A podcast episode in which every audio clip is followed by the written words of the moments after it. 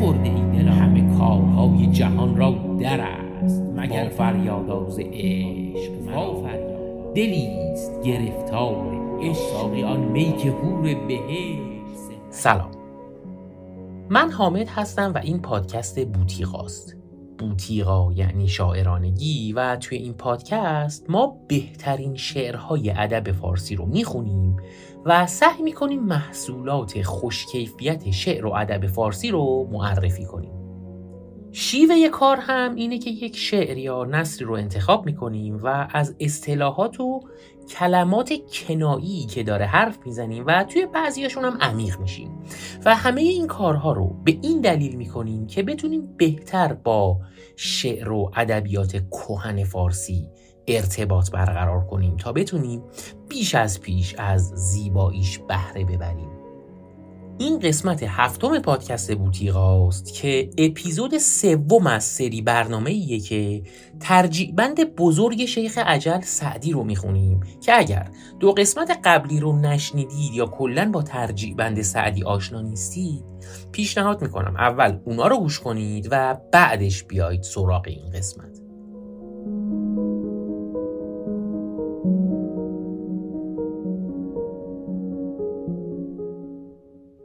ترجیع بند همونطور که قبلا هم مفصل صحبت کردیم دربارهش یک شعریه که متشکل از چند غزل هموزنه که به هر غزل یک بند گفته میشه و بعد از اتمام هر غزل یک بیت تکرار شونده میاد که هم قافیه با غزل ها نیست.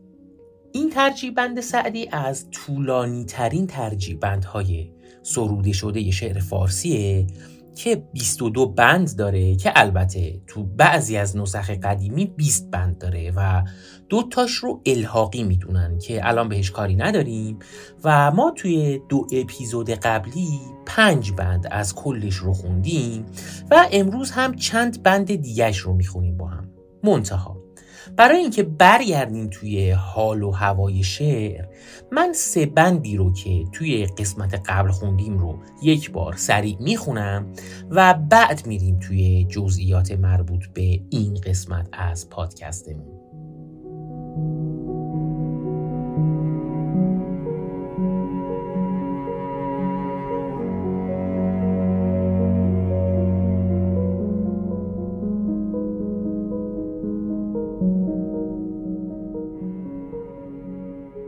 امروز جفا نمی کند کس در شهر مگر تو می کنی بس؟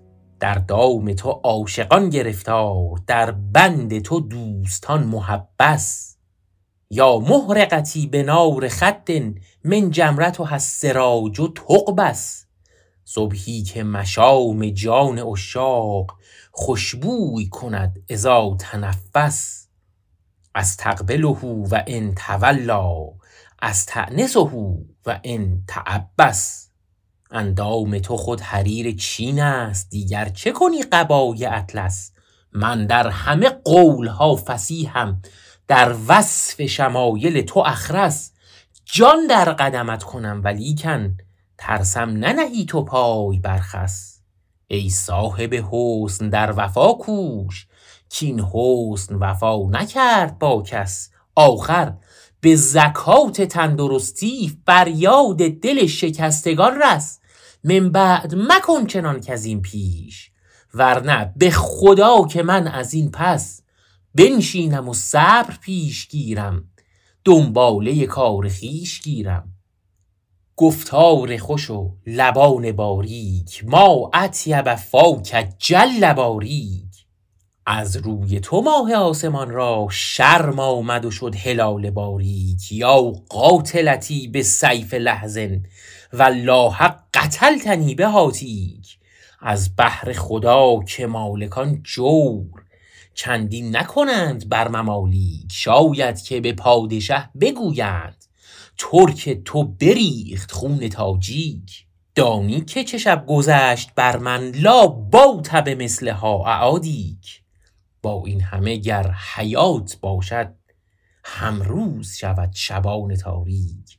فل جمله نماند صبر و آرام کم تزجرونی و کم اداریک. دردا که به خیره عمر بگذشت ای دل تو مرا نمی‌گذاری که بنشینم و صبر پیش گیرم دنباله کار خویش گیرم.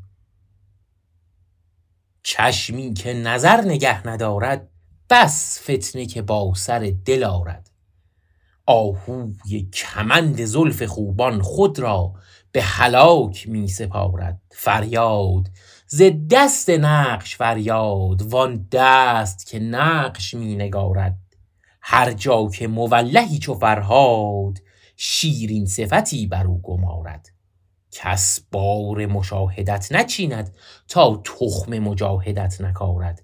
نالیدن عاشقان دلسوز ناپخته مجاز می شمارد عیبش مکنید هوشمندان گر سوخت خرمنی بزارد.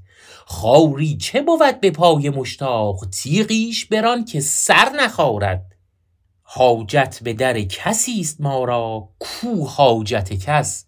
نمی‌گذارد گویند برو ز پیش جورش من می‌روم او نمی‌گذارد من خود نه به اختیار خیشم گر دست ز دامنم بدارد بنشینم و صبر پیش گیرم دنباله کار خویش گیرم.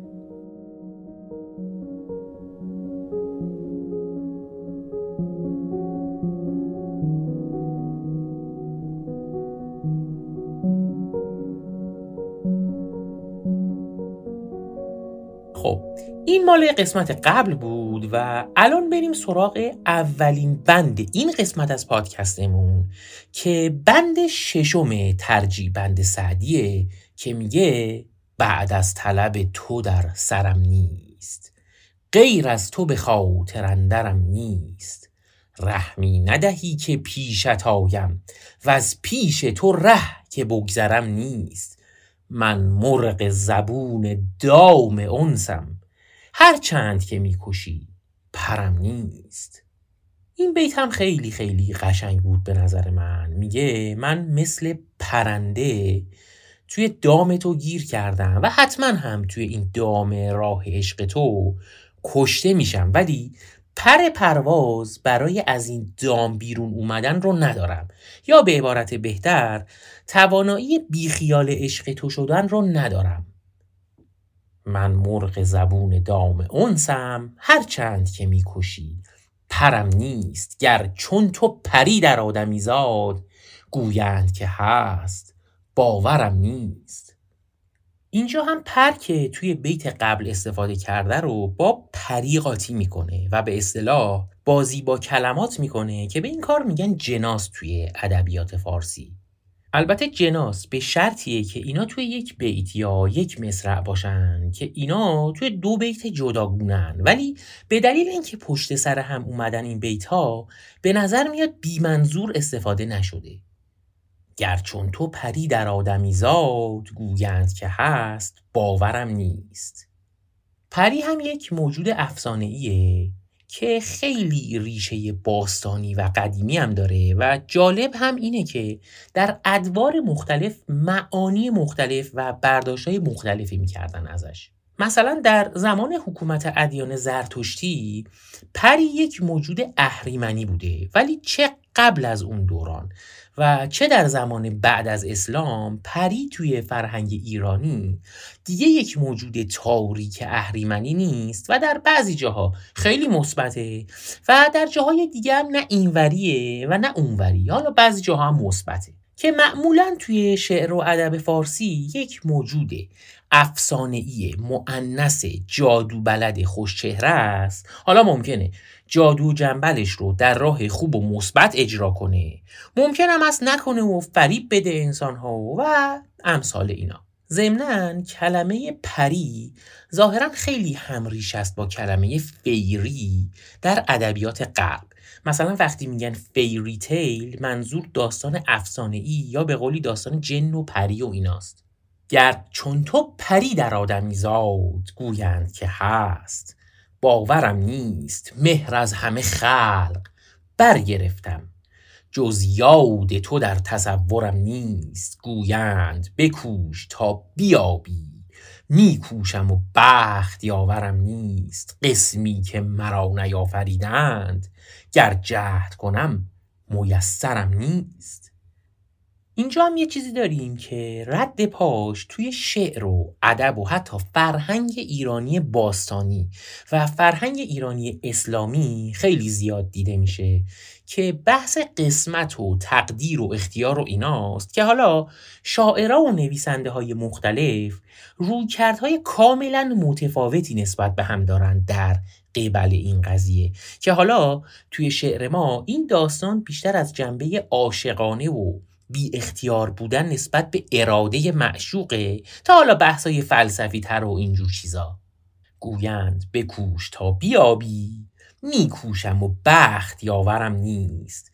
قسمی که مرا نیافریدند گر جهد کنم میسرم نیست. و بعدش میگه ای کاش مرا نظر نبودی چون حز نظر برابرم نیست.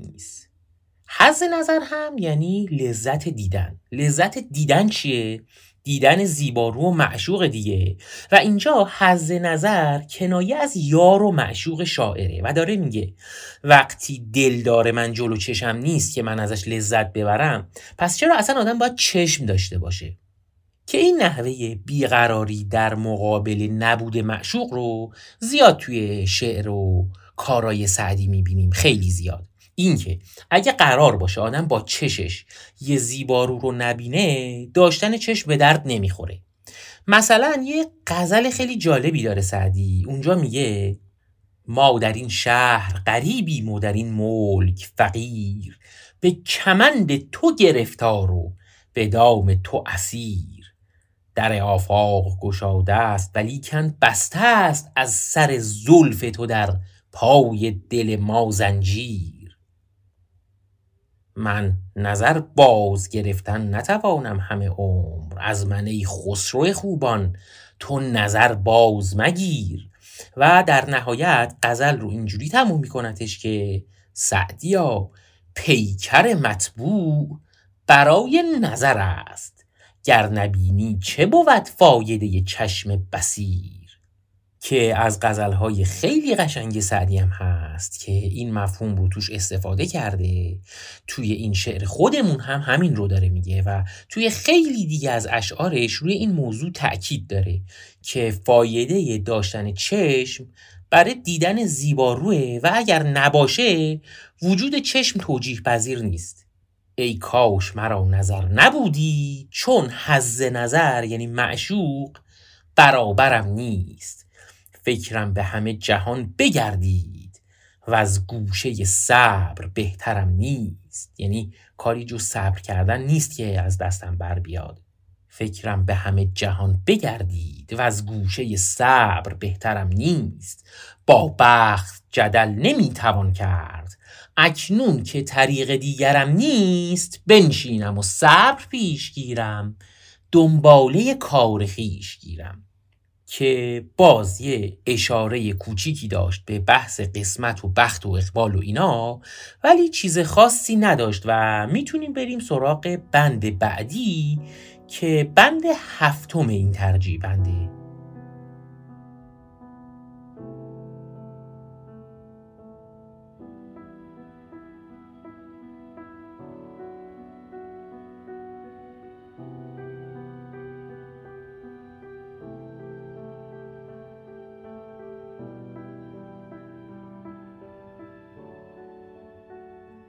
ای دل نه هزار عهد کردی کن در طلب هوا نگردی.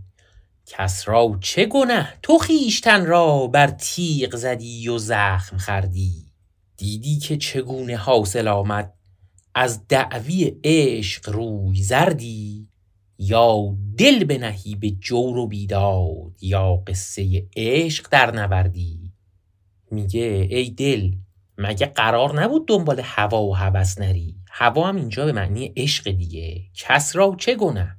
تو خیشتن را بر تیغ زدی و زخم خردی زخم خردی هم همون زخم خوردیه که به ضرورت قافیه. ما اینجوری خوندیمش. حالا بعضی هم همون زخم خوردی می‌خونن که هیچ مشکلی هم نداره به نظر من. کس را چه گنه؟ تو خیشتن را بر تیغ زدی و زخم خردی دیدی که چگونه حاصل آمد؟ از دعوی عشق روی زردی یا دل بنهی به جور و بیداد یا قصه عشق در نوردی؟ یعنی یا باید به بیمهری و ستم یار تن بدی یا بیخیال عشق و عاشقی کردن بشی؟ ای سیم تن سیاه گیسو کس فکر سرم سپید کردی. سیم هم یعنی نقره و سیم تن هم یعنی سفید اندام. ای سیم تن سیاه گیسو کس فکر سرم سپید کردی. بسیار سیه سپید کرده است. دوران سپهر لاجوردی. دوران یعنی گردش و سپهرم یعنی آسمان و کلا یعنی گذر زمان و دوران سپهر لاجوردی کنایه از گردش روزگار داره. این دو بیت رو دو جور معنی میشه کرد. یکی این که من رو پیر و سرسفید کردی و از عشق این بلا سرم اومده که روزگار این بلا رو سر خیلی آورده و مهم نیست که منم یه همچین داستانی رون پیاده شده. این یه جوره. یه جور دیگه هم اینه که من از دست تو پیر شدم و معشوق رو تهدید می‌کنه که از گردش روزگار بترس یا مثلا از مکافات عمل قافل نشو. ای سیم تن سیاه گیسو که از فکر سرم سپید کردی. بسیار سیه سپید کرده است دوران سپهر لاجوردی. صلح است میان کفر و اسلام با ما تو هنوز در نبردی. سر بیش گران مکن که کردیم اقرار به بندگی و خوردی. سر بیش گران کردن یعنی تکبر کردن. معنیش هم اینه که تکبر نکن. غرور برت نداره. ما خیلی قبلتر از این حرفا به کوچیکی و خوردی خودمون اقرار کردیم که باز اینجا خوردی رو برای اینکه به قافیه بیاد خردی هم میشه خوندش. که حالا من اینجا خوردی خوندم ولی خب بعضیا خردی هم می‌خونن. حالا چه خوردی بخونیم؟ یا خردی بخونیم؟ به نظر من ایرادی نداره. سر بیش گران مکن که کردیم اقرار به بندگی و خردی یا خوردی. با درد تو هم خوش است از ایراک هم دردی و هم دوای دردی. گفتی که صبور باش هیهات دل موضع صبر بود و بردی. هم چاره تحمل است و تسلیم. ورنه به کدام جهد و مردی بنشینم و صبر پیش گیرم. دنباله کار خیش گیرم. خب این بند رو هم اینجوری تموم کرد و این چند تا بیت هم چیزی نداشتن و معنی ها کاملا مشخص بودن و میریم سراغ بند بعدی.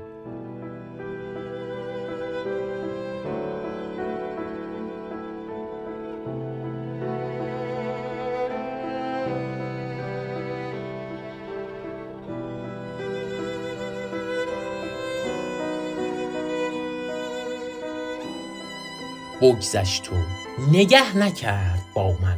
در پای کشان ز کبر دامن.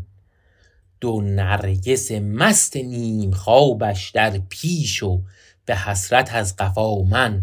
ای قبله دوستان مشتاق گر با همه آن کنی که با من.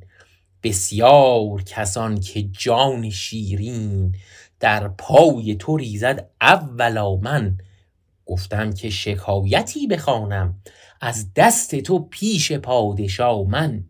کین سخت دلی و سست مهری جرم از طرف تو بود یا من. این بند ترجیح بند سعدی به نظر من جزء قشنگترین بندهای این شعره و حیفم اومد وسطش قطع کنم شعر رو و تا نصفش تقریبا رفتیم. این بند اینجوری شروع میشه که اولش میگه بگذشت و نگه نکرد با من. در پای کشان زکبر دامن. که این بیت معنیش یک مقدار سخت همینجوری بخوایم بهش نگاه کنیم. اول میگه بگذشت و نگه نکرد با من. یه چیز جالبی که وجود داره توی شعر فارسی که اگر بهش توجه کنیم کلی از ابهامات می‌تونه برای ما رفت بشه استفاده کلمه با به جای ب و ب به جای با هستش. بگذشت و نگه نکرد با من یعنی بگذشت و نگه نکرد به من. که با به معنی ب به کار رفته. که مثال های بسیار زیادی داریم که این دوتا رو به جای همدیگه استفاده می‌کنن. چه توی شعر شاعرهای خیلی قدیمی و چه توی شاعرهای جدیدتر و متأخرتر. بعدش میگه در پای کشان زکبر دامن. توی زبان فارسی یک سری کلمات هستند که به خودی خود معنی زیادی ندارن ولی وقتی یک کلمه یا یک فعل یا یک اسم رو باشون ترکیب می‌کنیم کلی چیزای جدید از توش در میاد. یکیش همین کلمه دامنه. دامن به پایین لباس میگن. یعنی اون قسمتی از لباس که پایین تر از کمر قرار می‌گیره. که البته امروز روز به یک لباس مخصوص که اکثرا خانوم ها میپوشن میگیم. ولی در قدیم به کمر به پایین هر لباسی می‌گفتن دامن.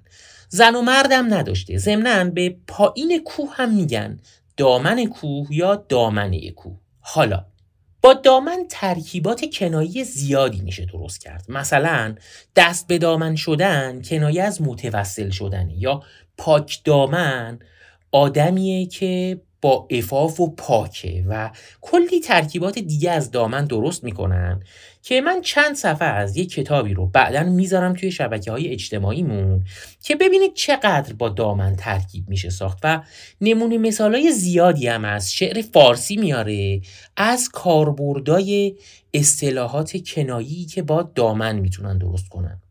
اینجا توی این بیت سعدی از دامن کشان استفاده کرده. دامن کشان یا دامن کشیدن کنایه از با ناز و ادا راه رفتنه یا به قولی خرامیدن و با تکبر راه رفتنه که حتما دقت کردید. مثلا لباس عروس که دامنش کشیده میشه رو زمین هم نمونه از این با فخر و غرور ناشی از زیبایی و در مرکز توجه قرار گرفتنه. میگه بگذشت و نگه نکرد با من. در پای کشان ز کبر دامن. یعنی در پای دامن می‌کشید یعنی با غرور و فخر راه می‌رفت و به من هم توجهی نمی‌کرد. دو نرگس مست نیم خوابش در پیش و به حسرت از قفا من. نرگس یک گل خیلی قشنگ و خوشبوه که معمولا گلبرگاش سفیده و وسطش هم یک کاسه زرد رنگ داره که البته رنگ زردش رو هم من دیدم و شاید رنگای دیگه هم داشته باشه. و نکتش اینه که هم توی شعر و ادب فارسی جایگاه نمادین داره و هم توی ادبیات غربی جایگاه داره. به انگلیسی بهش میگن نارسیسیس و فرانسهش هم میشه نارسیس و لاتینش نارکیسیوس که توی اساتیر یونان باستان نماد خودشیفتگیه. داستانش هم اینجوریه که یک پسر جوون خوش قد و بالایی بوده که به هیچ کدوم از دلباخته هاش پا نمی‌داده و به همشون جواب رد می‌داده تا اینکه یه روز کنار یه آبی عکس خودش رو توی آب می‌بینه و عاشق و دلپاخته خودش میشه و برای اینکه بتونه عکس رو توی آغوش بکشه میفته تو آب و غرق میشه. حالا یا یه روایت دیگه هم هست اینکه انقدر نگاه می‌کنه عکس خودش رو تکون نمی‌تونسته بخوره که نهایت میفته میمیره اونجا و به جاش یه گلی در میاد که همین گل نرگس باشه. حالا میگن دیگه نمی‌دونم چطور بوده. حالا اینکه اسم این گل رو روی این شخصیت میتولوژیکی گذاشتن یا از روی اون اسم این گل رو انتخاب کردن من نمی‌دونم. ولی توی ادبیات غرب این گل نماد خودشیفتگیه. اما توی شعر و ادب و فرهنگ ایرانی این گل کنایه داره از چشم معشوق و معمولا هر وقت اسم نرگس میاد اشاره به چشم یاره و اینجا هم که میگه دو نرگس مست نیم خوابش منظور دو چشم دلداره که حالت نازالود و خمار داره و خیلی هم گیرا و جذاب می‌کنه اونو. دو نرگس مست نیم خوابش در پیش و به حسرت از قفا من. یعنی می‌رفت معشوق برای خودش و من با حسرت از پشت بهش نگاه می‌کردم. اونم اعتنایی نمی‌کرد. قفا یعنی پشت. ای قبله دوستان مشتاق گر با همه آن کنی که با من. بسیار کسان که جان شیرین در پای تو ریزد اولا من. بعد میگه گفتم که شکایتی بخوانم. از دست تو پیش پادشاه من. که این سخت دلی و سست مهری جرم از طرف تو بود یا من.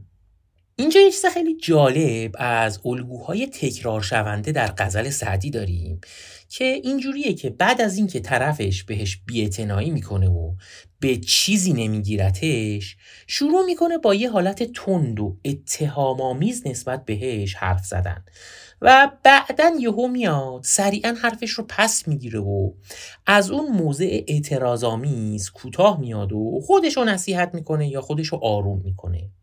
برای مثال یه غزل بسیار بسیار جالبی داره که مال طیباتش هم هست که میگه نه چندان آرزومندم که وصفش در بیان آید و اگر صد نامه بنویسم حکایت بیش از آن آید.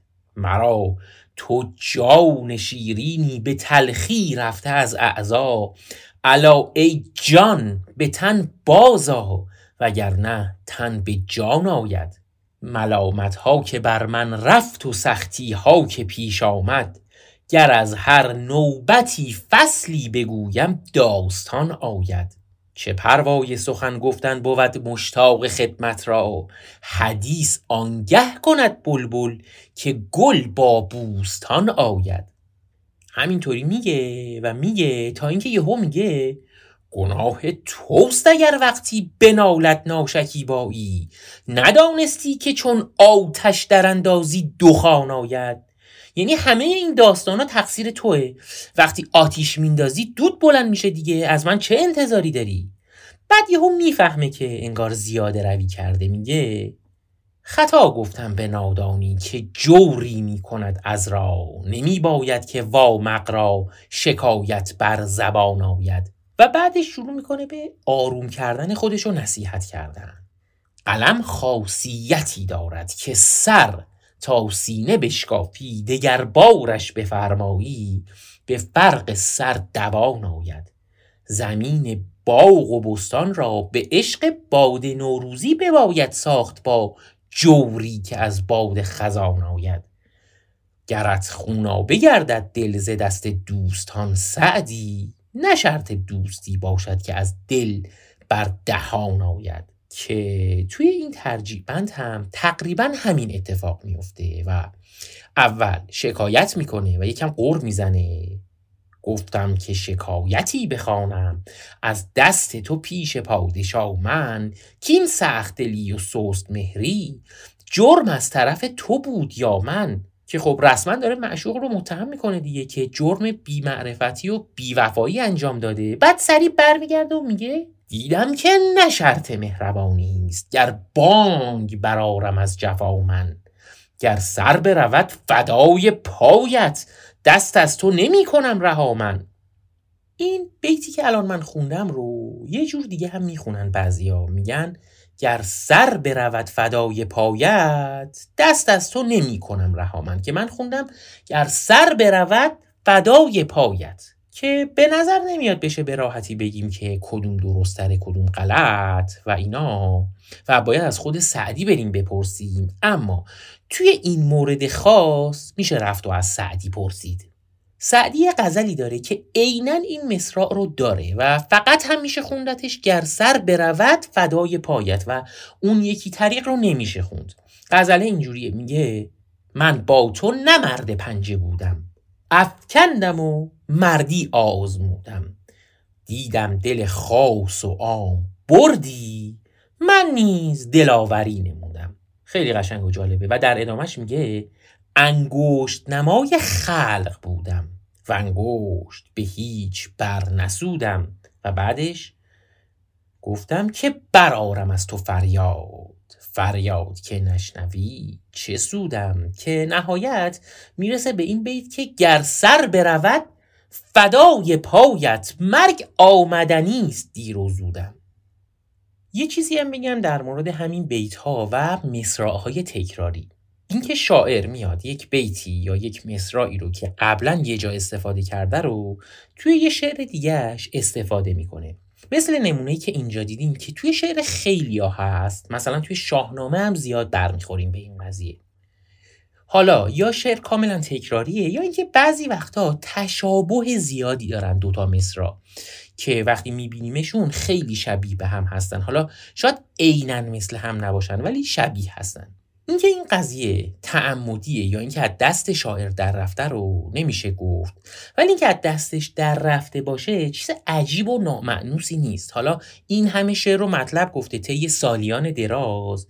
یه چند تا هم اینجوری از دستش در رفته باشه اتفاق غیر ممکنی نیست دیگه. کامپیوتر که نداشتن بشینن سرچ کنن ببینن چیز تکراری داشتن یا نه یا ویراستار نداشتن که بشینه اینجور چیزا رو چک کنه. حالا ممکنه یه چیزایی هم از دستشون در بره دیگه.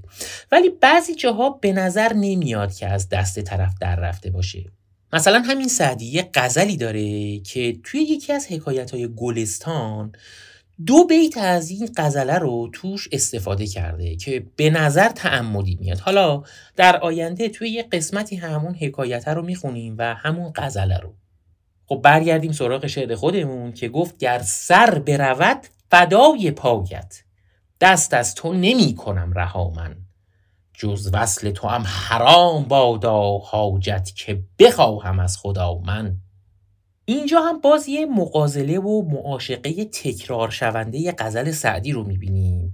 اونم اینه که میاد به قول امروزی ها فوش می‌ذاره وسط و اینجوری هم هستش که میگه اگه من کوچکترین کوتاهی در عشق تو بکنم فلان بشه و اینجوری بشه و اونجوری بشه و حرومم باشه و اینا که اینجا هم گفت جز وصل تو هم حرام بادا حاجت که بخواهم از خدا من گویندم از او نظر بپرهیز. پرهیز ندانم از قضا من. هرگز نشنیدم که یاری بی یار صبور بود تا من. بنشینم و صبر پیش گیرم. دنباله کار خیش گیرم. این هم به نظر من یکی از قشنگترین بندای این ترجیح بند بود که خوندم براتون. و تا الان هم سه بند رو خوندیم که بندای ششم و هفتم و هشتم بودن و الان بریم یک بار دیگه کامل با صدای سارانیک اقبالی گوش کنیم این قسمت رو و این اپیزود رو یواش یواش ببندیم.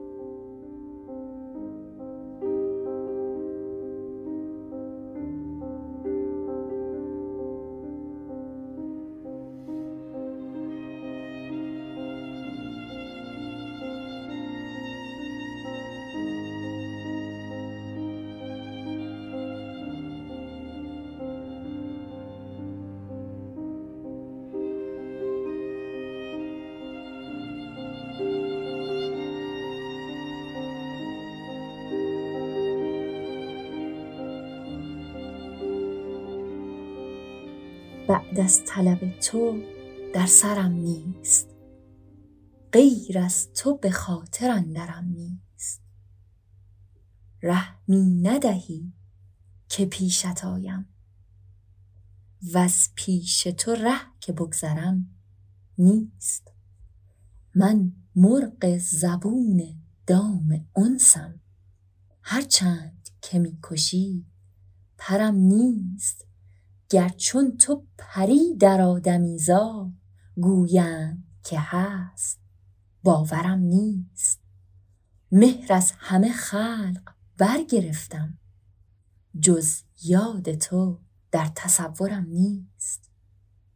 گویند بکوش تا بیابی میکوشم و بخت یاورم نیست. قسمی که مرا نیافریدند. گر جهد کنم میسرم نیست. ای کاش مرا نظر نبودی. چون حظ نظر برابرم نیست. فکرم به همه جهان بگردید. و از گوشه صبر بهترم نیست.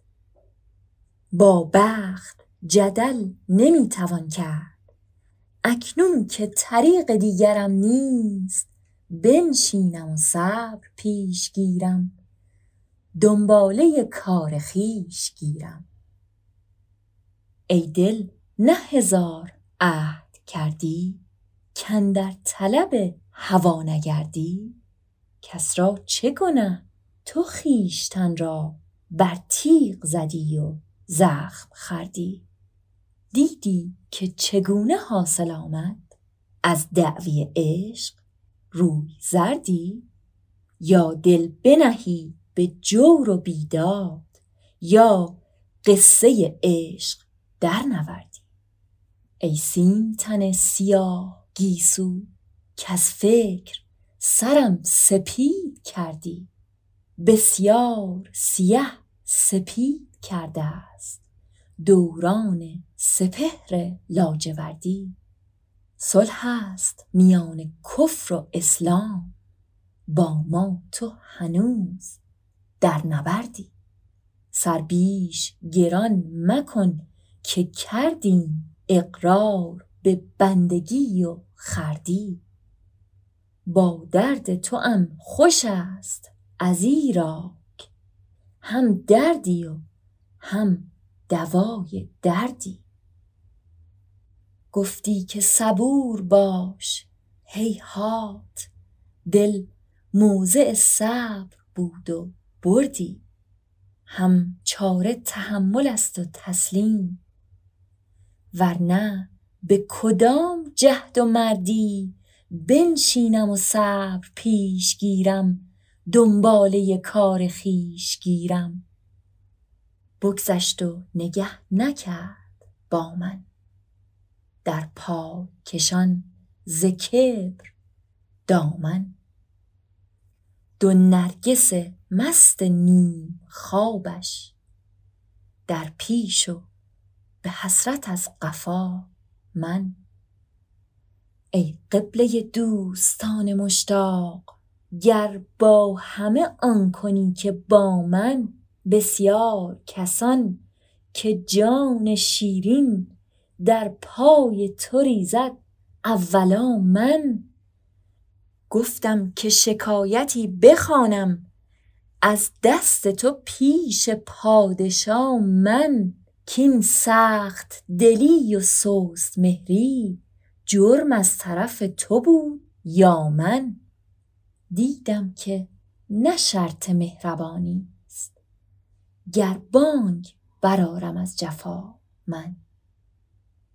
گر سر برود فدای پایت دست از تو نمی کنم رها من. جز وصل تو هم حرام بادا حاجت که بخواهم از خدا من. گویندم از او نظر بپرهیز. پرهیز ندانم از قضا من.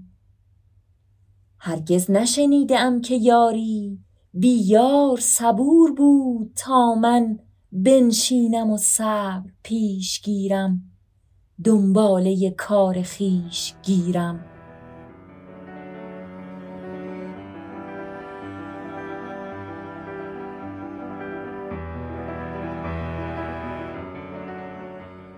قسمت هفتم پادکست بوتیقا بود که شنیدید که اپیزود سوم از ترجیبند سعدی بود که چهار قسمت دیگه هم داره.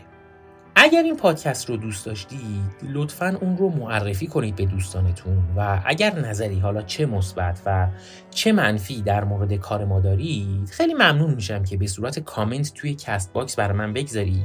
و اگر سوالی یا ابهامی داشتید یا پیشنهادی برای بهبود کار دارید می‌تونید از طریق اینستاگرام و توییتر یا ایمیل با من در میون بگذارید. من به توصیه یک سری از دوستان یک صفحه هامی باش هم درست کردم برای پادکست. که اگر کسی دوست داشت بتونه حمایت مالی از ما بکنه و پولی هم که از این سیستم به دست بیاد رو من صرف خرید کتاب و منابع پادکست می‌کنم و یا برای مجهز کردن سیستم ضبط و از اون مهمتر محل ضبط و سیستم آکوستیک صدا استفاده خواهم کرد. چون قسمت سخت کار برای من حذف صداهای ناخواسته محیطه که خیلی سرعت تولید پادکست رو میاره پایین. من لینک های مربوط به پادکست رو مثل آدرس صفحه اینستاگرام و توییتر و تلگرام و صفحه هامی باش و ایمیلمون رو هم توی توضیحات پادکست گذاشتم که اگر خواستید ما رو دنبال کنید بتونید این کار رو راحت انجام بدید.